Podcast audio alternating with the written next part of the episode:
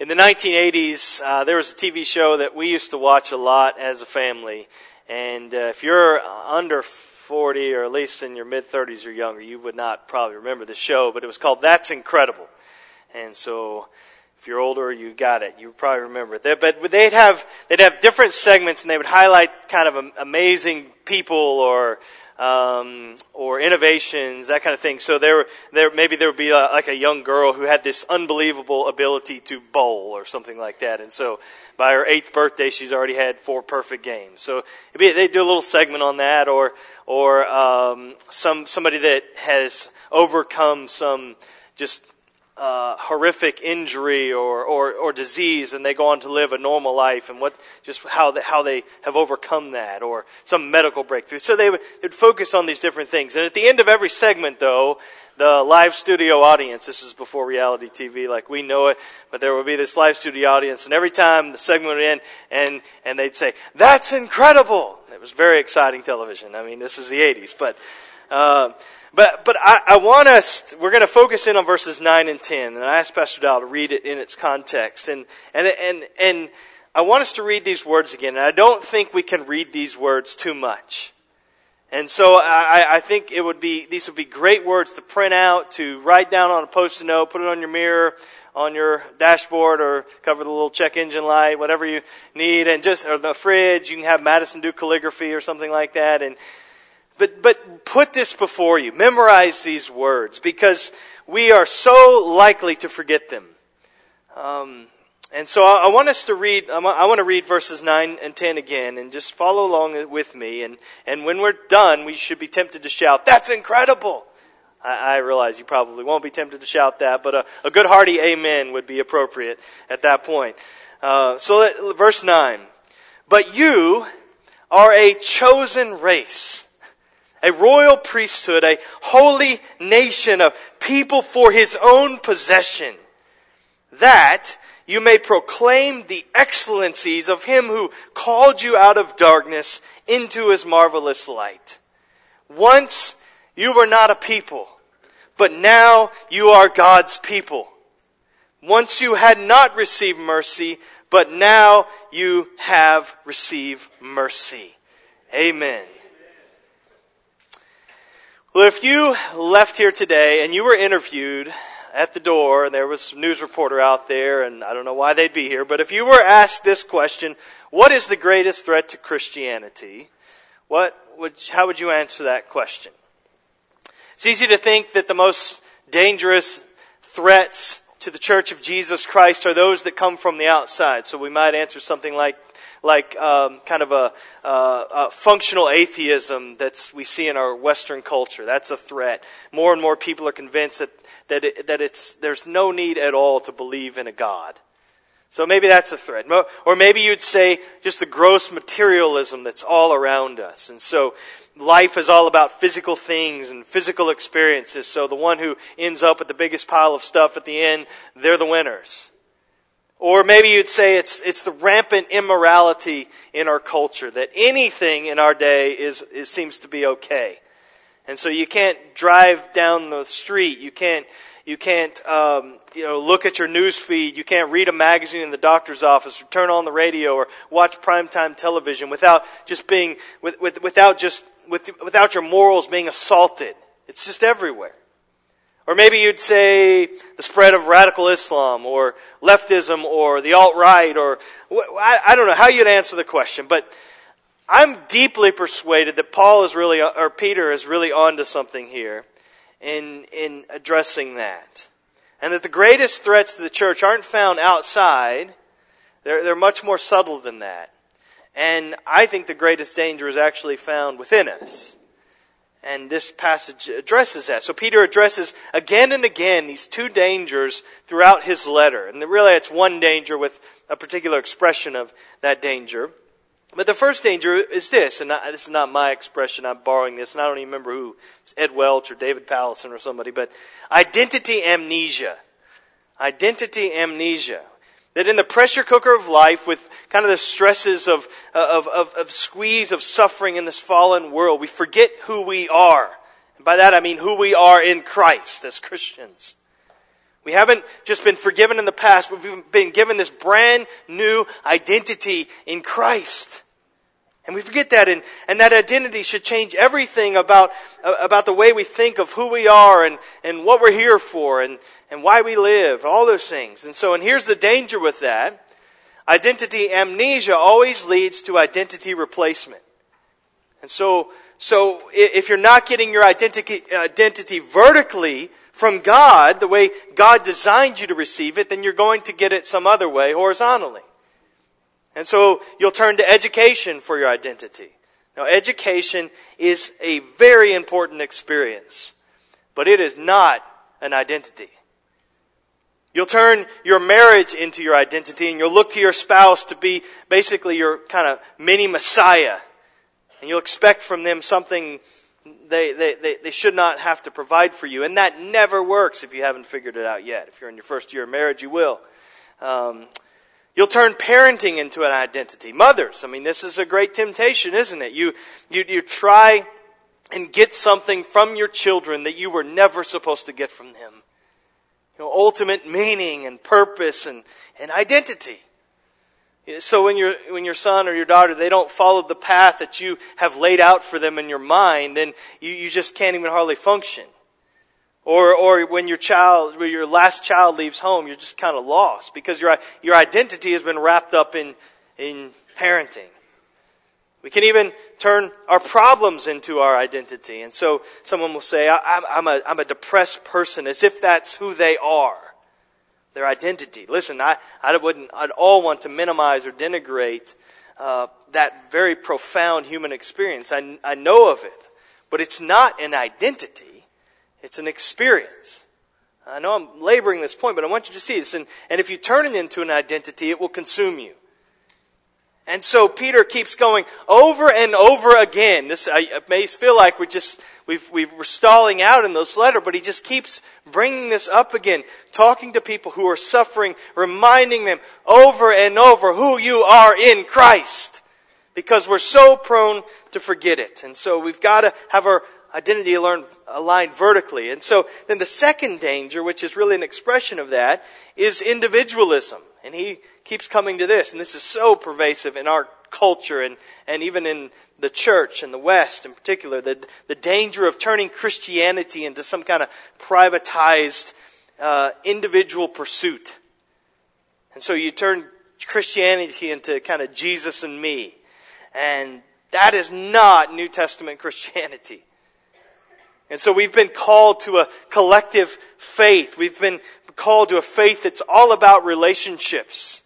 And, and, and it's a community project. And so you're not, you've not been high, hardwired by grace to do this thing on your own. That's just not how you've been made. You're called to be part of God's people, of the church, together.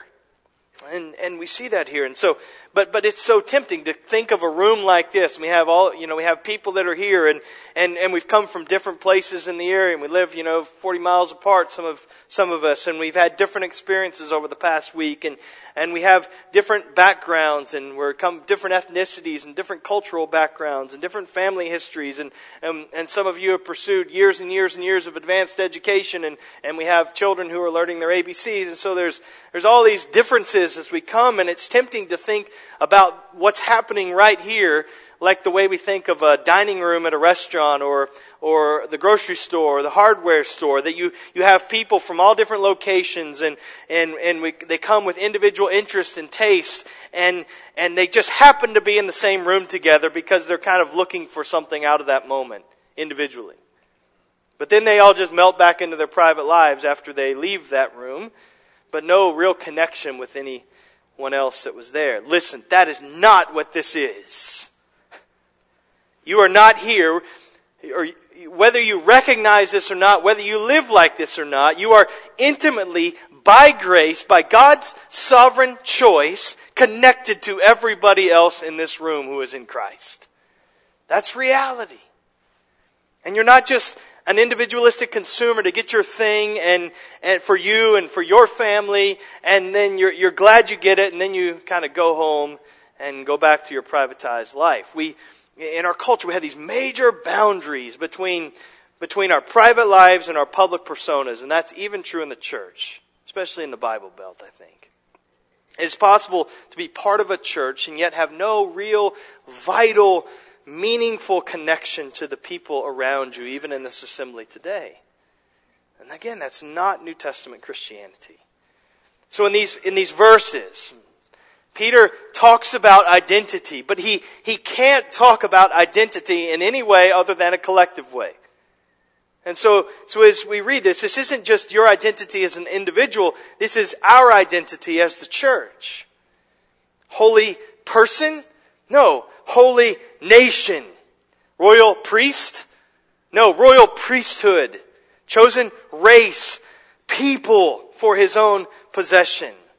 And so with that in mind, let's get back to the text here and, and walk through this. And so, but, but do you, do you suffer from identity amnesia? I don't mean suffer as if you're some kind of passive victim and like you caught a cold or something like that, but have you replaced your vertical identity horizontally? Are you, are you, and are you prone to live out some kind of privatized Christianity that's foreign to the New Testament? Do you have a consumerist kind of view of Baraka Bible Church or of the body of Christ? Have you, have you bought into that unbiblical idea of, of self sufficiency? Well, Peter is pastoring sheep here. He's, he's pastoring sheep like us who, who are face these temptations, particularly in times of opposition. And so, mothers, this is, again, it's not a, it's directed at you specifically, but mothers and everybody who's been birthed by one. Okay, so all of us. We, we need this message today. Um, moms, you, you need to, you, you are not what you do or what you've experienced, good or bad. That's not your identity if you are in Christ. And you're not alone. You are part of a spiritual body. So this is the encouragement. So three questions to guide us through this, these two verses here. First question is this, who we, who are we? Who are we? Second, why are we here? And then third, what made the difference? So the first question, who are we? Is the, the, if you want to put one word here, just put identity. You see identity right away in verse 9. Look at the text with me. But you are. Not you are mm, sort of like. Not you may, may not be. Not one day you may become. No, you are. This is who you are. And as, and as we walk through verse 9, don't, don't see four separate identities. That's not it. There, these aren't com- compartmentalized, distinct realities. Okay, we're this and we're this. No, these are different perspectives of our one identity in Christ. And so there's, there's all kinds of overlap in these statements. And also, uh, just a little footnote here. You'll notice these words are spoken to Christians. This is to the church and yet they drip with this Old Testament language and imagery that was first directed to who? Israel. And so, just note, reference doesn't mean an equal replacement. Similarity doesn't mean identity. I know there's theological matters that we, we trip in, but I just, I just say that's not Peter's point here. He's, he's, I know these descriptions are similar to those of Israel, but his point is not that the, that the church is supplanting Israel. That's, that's not his point in this whole passage. His point, he's using the same terms because he's pointing to the same truths. And so as, as God's people, as Israel is a chosen race, a, a royal priesthood, a holy nation, a people belonging to God, so is the church. So first, description here. We are a chosen race a race or a, people. A, the word genos, we get our word genetics from that. So we're, we're a spiritual people race by virtue of the new birth. That's the context of 1 Peter here. So he's not talking about race in the way we tend to think of it and, and not color of skin, that, that type of thing. He's talking about what's happened in our hearts. That we are now part of a group of people by God's grace who are made alive to Him uh, by again, born again into a new race of people. And we are chosen. So our, our identity as this people is not owing to anything in us. It's not because of our merit or our attractiveness or our uh, worth or our self-initiated faith. That's not it at all. It's that we have been chosen. And if you, if you see anything else in this letter and throughout scripture, you see that our salvation is rooted in the God's sovereign choice of us.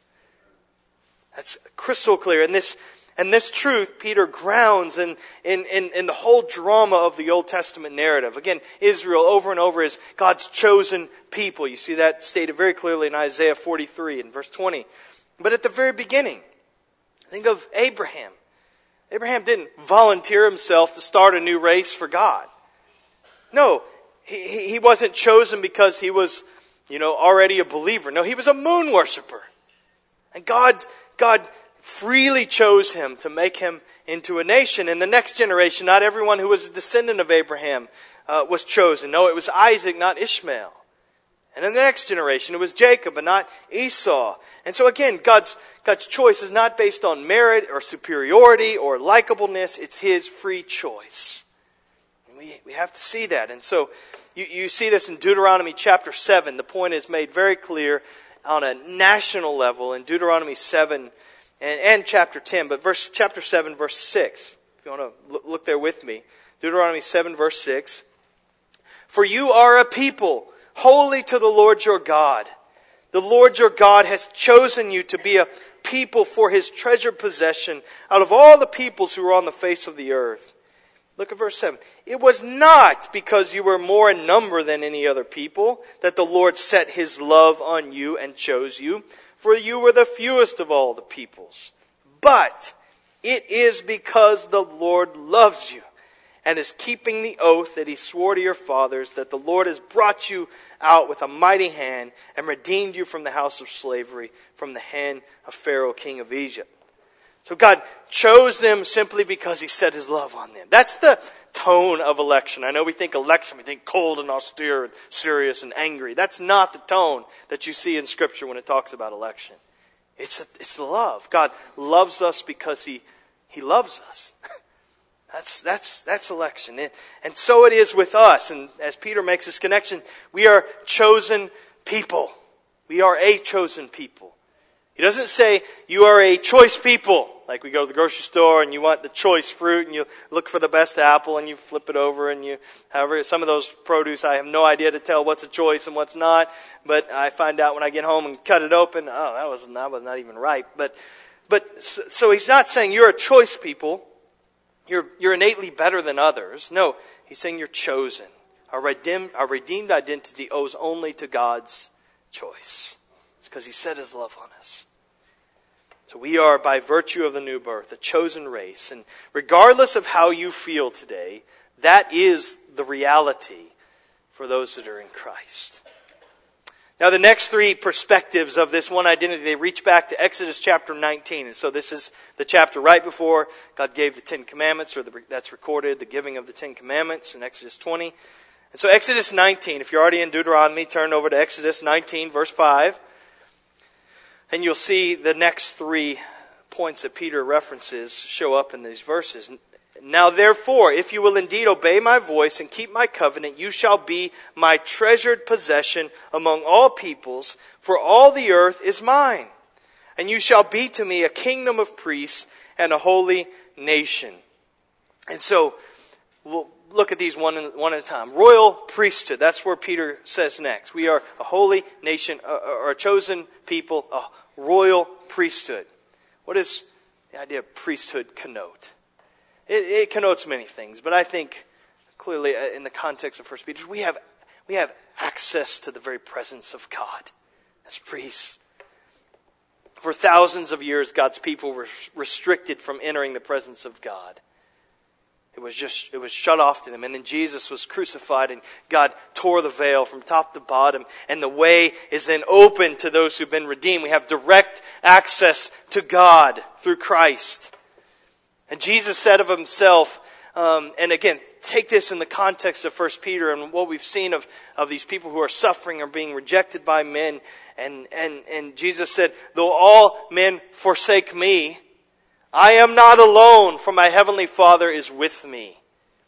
And, and what we see, though, as we're priests, as what, what God has done for us in Christ, we who are in Christ can say the same thing by virtue of our union with Christ. We live in the presence of Almighty God because we are one with Jesus.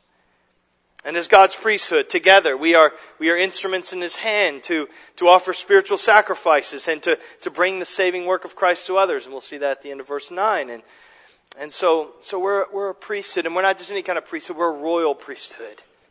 Uh, it's kind of mixing metaphors here, but we, we belong as priests to the household of the king. We have kingly blood in us, again, because of the new birth and because of our union with Christ. We are with him. And then he says we're a holy nation. Again, the idea is, is, is grounded there in Exodus 19. You will be for me a kingdom of priests and a holy nation.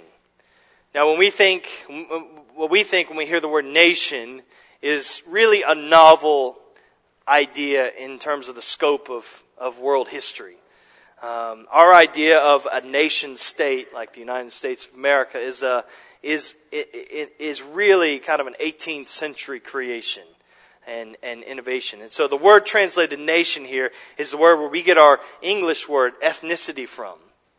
And so you're, you are a holy ethnicity. Now I realize that term's not so helpful in our context because again we have, we think, think in strictly racial categories and it sounds too narrowly racial to our ears. But in English, when we say nation, we're referring to a ge- geographical political entity. Um, but in the ancient world, yes, there, there were geographical political entities, but they were more like regional empires. And so you'd have the Roman Empire or the Assyrian Empire. So then under those regional empires, you'd have tribes or ethnicities or nations. And they had, they had kind of uniquenesses and unique language and unique cultures and customs within there. So again, it wasn't a nation state like we think, but but this is what, as Peter connects, he says, you, you're a holy nation. See, no matter, no matter what language you speak, no matter what your location you're in, no matter what your family of origin is, no matter what customs you have, if I am in Christ and you are in Christ, we are one. We are one. That's, that's reality. Now, do we live that out functionally? That's, that's, that's the challenge. I mean, I, I think most of us, we tend to want to stay in kind of circles in, inside our cultural circles that we're comfortable in.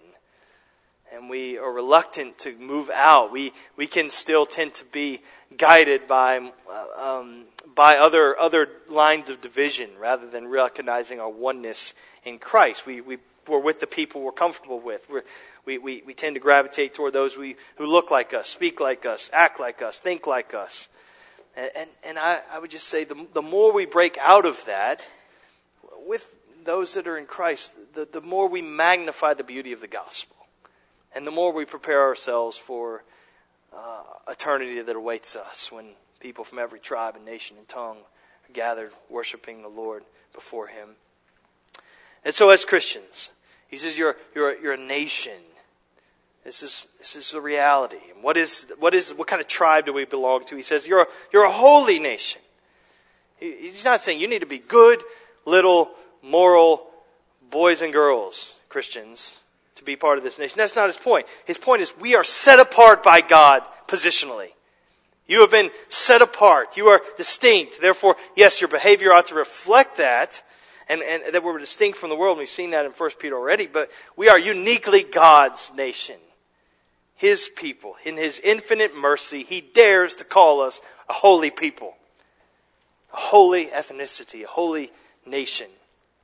And then last, he says we are a people for his own possession. Again, this is also grounded in Exodus 19 there. That, that but the, the, church is God's special possession. We're a people, as your text may say, a, belong, a people belonging to God. So it's, it's there's no way to capture the fullness of these words in the few seconds here that I have. We've got to keep moving. But, but God has willingly reached out and taken us as His own and drawn us close to His heart. He's, he's, he's wrapped his arms around, of, his arms of grace around us and he said to us, you are mine. You're mine. you're mine. You, you, you, you brothers and sisters, we, we may never experience the heights of human success, but Jesus says, You're mine. Your body may be racked by, you know, physical challenges and, and you may be plagued by diseases, but Jesus says, You're, you're mine. You, you, may, you may face many disappointments in life, but Christ says, You're mine. You may face opposition and, and, and, and your family may turn against you, but, but Christ says, You're mine. My chosen possession. I've taken you as my own. You're mine. So who are we? We see, we, we, we're always living out of some kind of identity. We always live out of that. We, what, what is it that you tell you about you? How do you live? Do you get that internally? Like, I'm just going to look inside myself and see who I really am and stare at your belly button and, until you figure it out? Is that how you're trying to do it? Or some cooler version of that? Do you, do you get, are you getting it by looking around you and looking horizontally and, and comparing yourself to others and, and trying to measure up to the super mom or, or the super pastor and, and whatever it is that you look around you horizontally? Is that how you're finding your identity? Are you, are you looking vertically? What has God said? This is one of, of countless places we go in Scripture. And, that, and, and so we see that this is, this is who we are.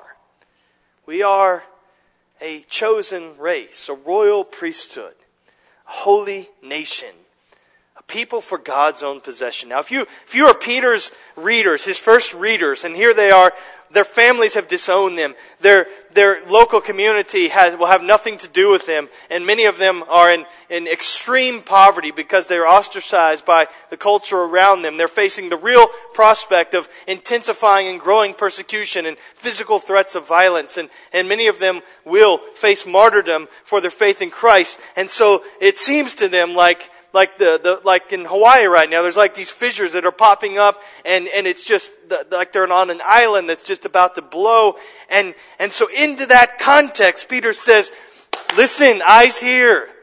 Who are you? You are a chosen people." You're God's royal priesthood. You are of kingly descent because of Christ. You are a holy nation. And you are God's own precious possession. His arms of grace are around you and they will not be broken. we need this, brothers and sisters. We know, we know, it's not that we're facing exactly what they're facing. We don't need to. We are tempted to despair. We are tempted to doubt these truths. We are tempted to see ourselves and who we are by looking around us, by looking inside of us. And Peter says to us, look up. Look to Christ. And we're going to, this is the whole point of the table. We look to Him. We reset ourselves. So who are we? What are the things you cannot miss from this incredible snapshot of our vertical identity is the focus on God's initiative. Our identity is supremely theocentric, God centered. We are supremely God's people, chosen by Him, loved by Him. We are His priesthood, His nation, His people. That's who we are. That's our identity together. And so it, it shouldn't surprise us because our identity is so theocentric that then our mission, our purpose is also centered on God. And that's what we see next. So the second question, why are we here then? And the, if you want to put one word, it's, it's mission or purpose. Why are we chosen? Why are we part of a new race? Why are we part of a kingly line? Why are we called into this priesthood? Why are we set apart by God? Why do we have this new spiritual identity as God's nation? Why, why are we a people for his own possession? As we're going to see in verse 10, why are we now God's people? Why did we receive mercy? Verse, into verse 9, that. It's an important word in the text. You've got to watch out for those little purpose clauses in Scripture. That, so that. That you may proclaim the excellencies of him who called you out of darkness into his marvelous light. I mean, th- this is the verse when, when I uh, came to the church in 2002 on almost all of our printed materials. This was, there was a reference to 1 Peter 2 9, proclaiming the excellencies of God. That's good.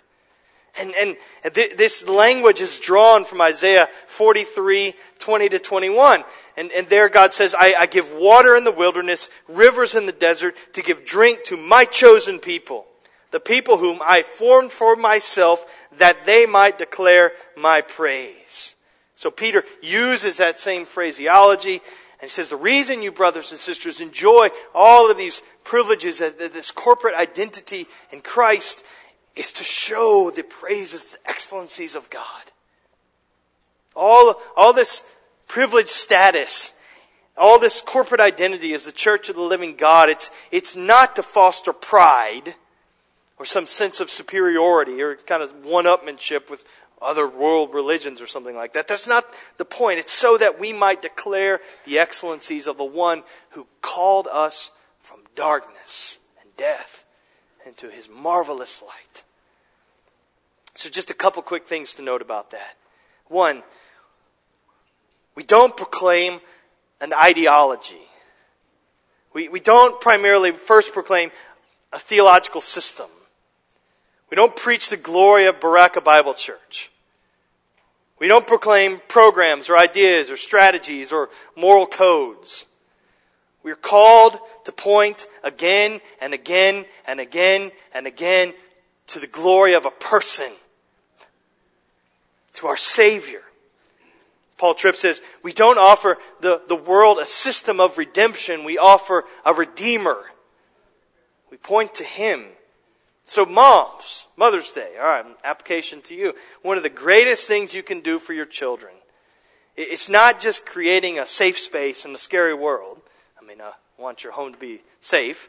It's not just facilitating busy activity where you're just running yourself ragged and getting everybody to practices and games and all that stuff. It's not just making sure they only eat, you know, clean foods or whatever is, is good and healthy. It's not just keeping them from making stupid decisions or keeping them from saying words like stupid. Um, your, your mission is bigger, but it's also simpler. You're, you're, you, you're called, you have this identity that's vertically aligned now. Because your identity is now realigned vertically instead of horizontally and being supermom, I have this new identity. And so, so my mission is what? It's to, it's to proclaim to my children and to everybody that I come in contact with the excellencies of God. To the God who called you, who called me, mom, you, mom, you, you also were dead in your sins. You were in darkness. You, you, you are not the, the, the, the, the, the queen of virtue and you had your act together and God said, yeah, you'd be a good one for my team. No, you were in darkness. And God called you. Sovereign election. He called you from darkness into His marvelous, wonderful light. And you set for your children the beauties of the gospel. I mean, the gospel needs to be the leading edge of your mothering in the home and uh, for all of us in all of our relationships. And so, as we tell our story of being brought from darkness to light and we fit it into God's bigger story of what He's doing in the world, we make sure that God is the main character in it. It's, it's His excellent grace and power and love and, and, and mercy and sovereignty that we proclaim. We, we are to proclaim the excellencies of God. We, we should we should not be known for, we don't just exist to kind of give out life pointers. We don't exist to just uh, point out errors. We have to do that at times. This letter does. It, put, it put, uh, puts ugly names on ugly beliefs and ugly behaviors. So at times you do that. But mainly, we exist to talk about excellent, beautiful things about God and His perfections. And there's great privilege in that purpose. But Listen, by proclaiming God's excellencies as His chosen ones, we are now tied into the Bible storyline. You think about that. We are the people who once shook our puny little fists in God's face. We, we are the people who rightly stood under God's curse. We are the people who were once alienated from God without hope. We are by nature objects of wrath. We were in darkness. We were cut off. We were slaves to sin. Yet we called it freedom, but we were slaves to sin. But God has rescued us. He's our rescuer. We've been singing this, and He's rescued us from darkness, brought us into this wonderful, marvelous light, and now we have the privilege of being brought into this grand purpose of God's glory being proclaimed among the nations. We, we, we get to be brought into this, what God is doing, the mission that He's on. What a privilege. All right, last question. And we're going to come to the table and sing, come to the table. What made the difference? What made the difference? How do, how do we get this identity and this mission? And here's your one word it's mercy. We talked about mercy in our prayer time with the elders this morning. And this language is again tied to the Old Testament, this, this time to the prophet Hosea. You remember the story, the, the burden of the prophet Hosea. He's commanded to marry Gomer, who's a serial adulteress. And Hosea is learning something about, uh, about what God feels in himself as the betrayed husband. And so we read the consequence of this in Hosea 1, 6 through 9, that, that Gomer, she conceived again and bore a daughter, and the Lord said to him, Call her name No Mercy. We have a mercy running around here. Call her name No Mercy. And I will, for I will no more have mercy on the house of Israel, to forgive them at all. But I will have mercy on the house of Judah, and I will save them by the Lord their God. I will not save them by bow or by sword or by war or by horses or by horsemen. When she had weaned no mercy, she conceived and bore a son. And the Lord said, Call his name not my people, for you are not my people, and I am not your God. But at the end of chapter 2, God, who had rejected them, tells them how he will take his people back to the land.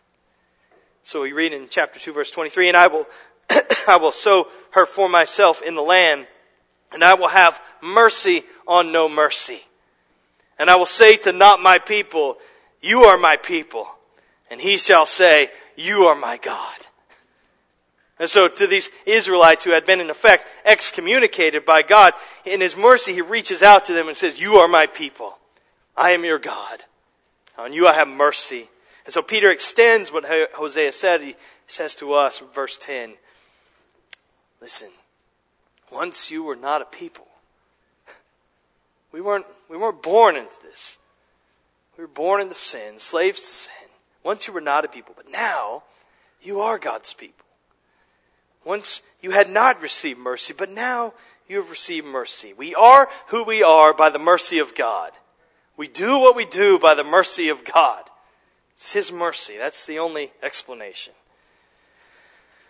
Okay. I want to end where we began one of the most significant dangers we face is, again, is forgetting who we are. And I hope that this passage has helped us see that. But as identity amnesia sets in, there's a lot of things that happen. Sin becomes more seductive to us. Temptations are more tempting.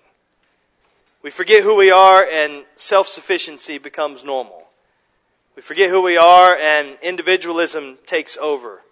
We forget who we are, and that kind of consumerist Christianity begins to really be pervasive in the church. We forget who we are, and this kind of evangelical Christian passivism sets in. And what I mean by that is we just, we just don't really feel the need to be part of what God is doing. We're just kind of here, observing, and then we go on, but we don't need to engage. We forget who we are, and Christianity becomes formalistic and, and, it, and it just kind of lives on the outside borders of our lives. Our, our, our faith is vibrant, sort of, when we're in programs and in worship services and on, you know, mission trips and that kind of thing.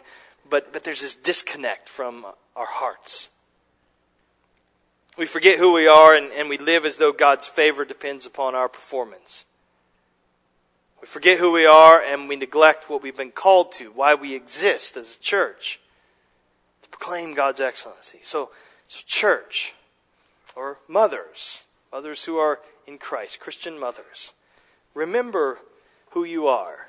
Church, remember who we are. Our, our identity is not on shaky ground. It's not. It's not dependent upon us and our righteousness or our performance. It's rooted in God's mercy and His sovereign choice. And therefore, it's secure. But it's also not passive or pointless. No, it, it, it calls us, and we're privileged now to be part of this mission, this purpose of, of proclaiming the excellencies of the one who called us out of darkness into his light. You see that? So let me just read it one more time. We're going to sing, and we're going to gather at the table and rejoice, and again, further align ourselves vertically. Go ahead and stand with me. You can, you can just listen if you want. If you don't want to hold your Bible and however you can let these words just soak into your own soul, and, and then we will, uh, we will sing. But you are a chosen race, a royal priesthood, a holy nation, a people for his own possession, that you may proclaim the excellencies of him who called you out of darkness into his marvelous light. Once you were not a people, but now you are God's people. Once you had not received mercy, but now you have received mercy. Let's pray together. Father, we confess that in the, the hurriedness and the pressures of life, we can become incredibly forgetful. And in our forgetting, we can, can lose sense of who we are by your grace and of what we've been called to. And, and, and as we begin to lose sense of those things, we, we, we uh, the things that are not really that important become way too important to us. And so we can live in fear and discouragement and timidity and doubt. And so I pray, Lord, that you would cause us to remember, cause us to celebrate who we are in Christ because of what you've done for us in Christ. That, that, that this, this table that's set before us is the antidote to identity amnesia. Because what are we called? We're called to remember. Remember. So help us to be fully engaged in this remembrance and, and from there then be filled with courage and hope and a strong sense of, of mission, living no longer for our glory, but living lives that point to your glory and opening our mouths to proclaim your excellencies. And it's in Jesus' name that we ask these things. Amen.